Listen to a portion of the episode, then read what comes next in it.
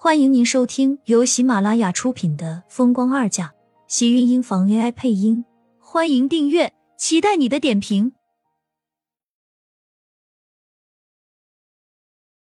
第三百二十六集，白希言的话异常刺耳，像是毒针一样刺进苏浅的耳朵里和心坎上，难受和心疼没有一丝丝的减轻，只是看着他嚣张的嘴脸，苏浅不得不告诉自己。他的难过只会更加助长了敌人的气焰。有些人就是为了让你不开心，你难过了，他们才会高兴。他就偏偏不愿意让这个女人如愿。你说的没错，我是进不了厉家，做情妇也没有什么不好，最起码有人做梦都想做，还没有机会。您说是不是？会生却没办法生出蛋的白小姐，我还真不知道，原来您是诞生的。苏浅自认自己脾气性格一向不是太好，她虽然站在厉天晴面前会忍不住自卑，但是她还没到让一个女佣都能随便欺负她的地步。尤其是像白希言这种明显目的性极强、想要让她不痛快的女人，对付这种人，自然是他觉得你不堪，你就要把他说的比你还不堪才行。果然，白希言的脸色大变，难堪到了极点。冲上来就想要撕扯他，却被苏浅快速躲开。有了前几次的经验，面对白希言时，他会下意识的和他保持一定安全距离。苏浅，我不会放过你。像你这种贱女人，别妄想嫁进厉家。我就是妄想，我最起码还有想的条件。倒是你，想都不用想。就算是你生出厉家的重孙来。怕是厉家也不会让厉天晴娶一个女佣做老婆。看到白希言难看的脸，苏浅突然觉得畅快，把她昨天受到的压抑正好统统都发泄出来。她现在觉得，在眼前放一个情敌也是一件很不错的事情，最起码有火气了，还有地方承受不适。看到白希言变得扭曲的脸，还有他很不能冲上来把自己一口撕了的样子，苏浅没有迟疑。直接一把推开白希言，砰的一声将房门关上。厚重的门板阻隔了那边白希言的样子，却让苏浅跟着重重的舒了口气。他知道自己刚才是有多么用力的强撑着，这种感觉很难受。没有人的时候，他像是泄了气的气球，一屁股坐在了地上，整个人都像是被抽了筋一样的喘不上气来。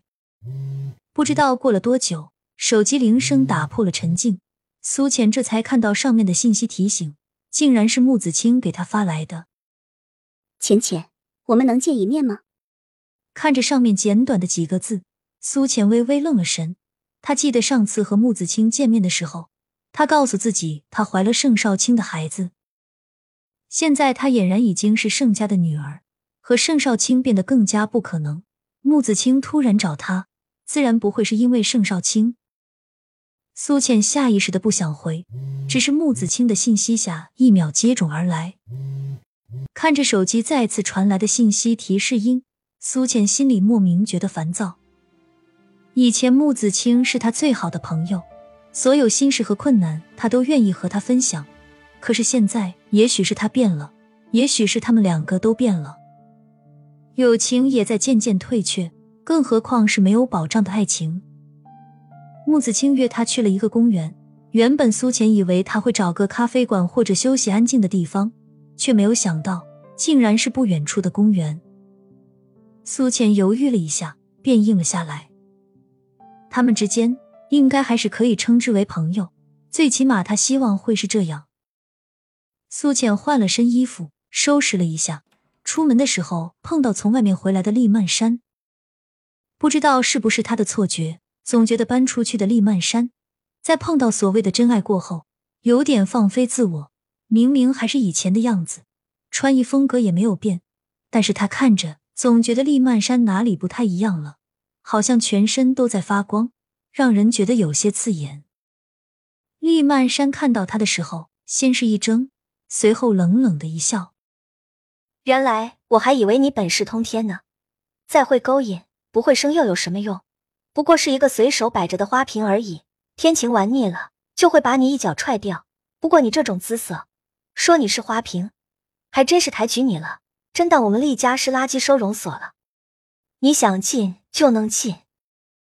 苏浅心里早就有了防备，在见到厉曼山的时候，就知道怕是免不了这一顿的冷嘲热讽。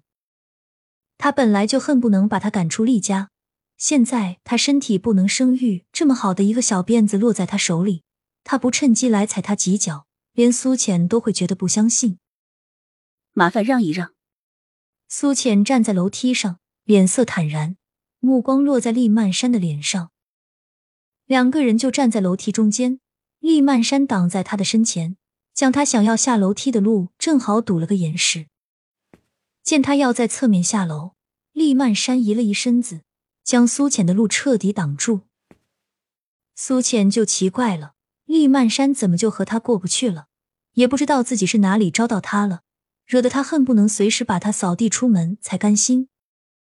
大小姐，这里是您的家，没错。你不是想赶我出去吗？你现在挡着路，我怎么走？还是说你想让我继续留下来？你给我滚！厉曼山被堵了嘴，顿时脸色一变，狠狠的瞪了苏浅一眼。虽然心里气不过，但他毕竟生在豪门，修养摆在那里，再刁蛮任性，也不会像是泼妇一样的上前去撕人头发。即使他看着苏浅，很想这么去做，最后还是侧了侧身，让开了路。谢谢。苏浅礼貌的回了一句，拿好自己的包。没有任何迟疑。厉曼山看着苏浅一张冷静无波的脸，仿佛他刚才的那些话根本一点都没有伤到他，心里越发觉得这个女人心计深沉、恶毒无比，而且太会演戏。越想越觉得气恼。在苏浅从身边走过时，厉曼山愤愤的伸了脚。苏浅只觉得脚下硬生生的被什么挡了一下，下一秒脚踩空了楼梯。身子像是断了线的风筝一般，不受控制的往楼下栽去。亲们，本集精彩内容就到这里了，下集更精彩，记得关注、点赞、收藏三连哦！爱你。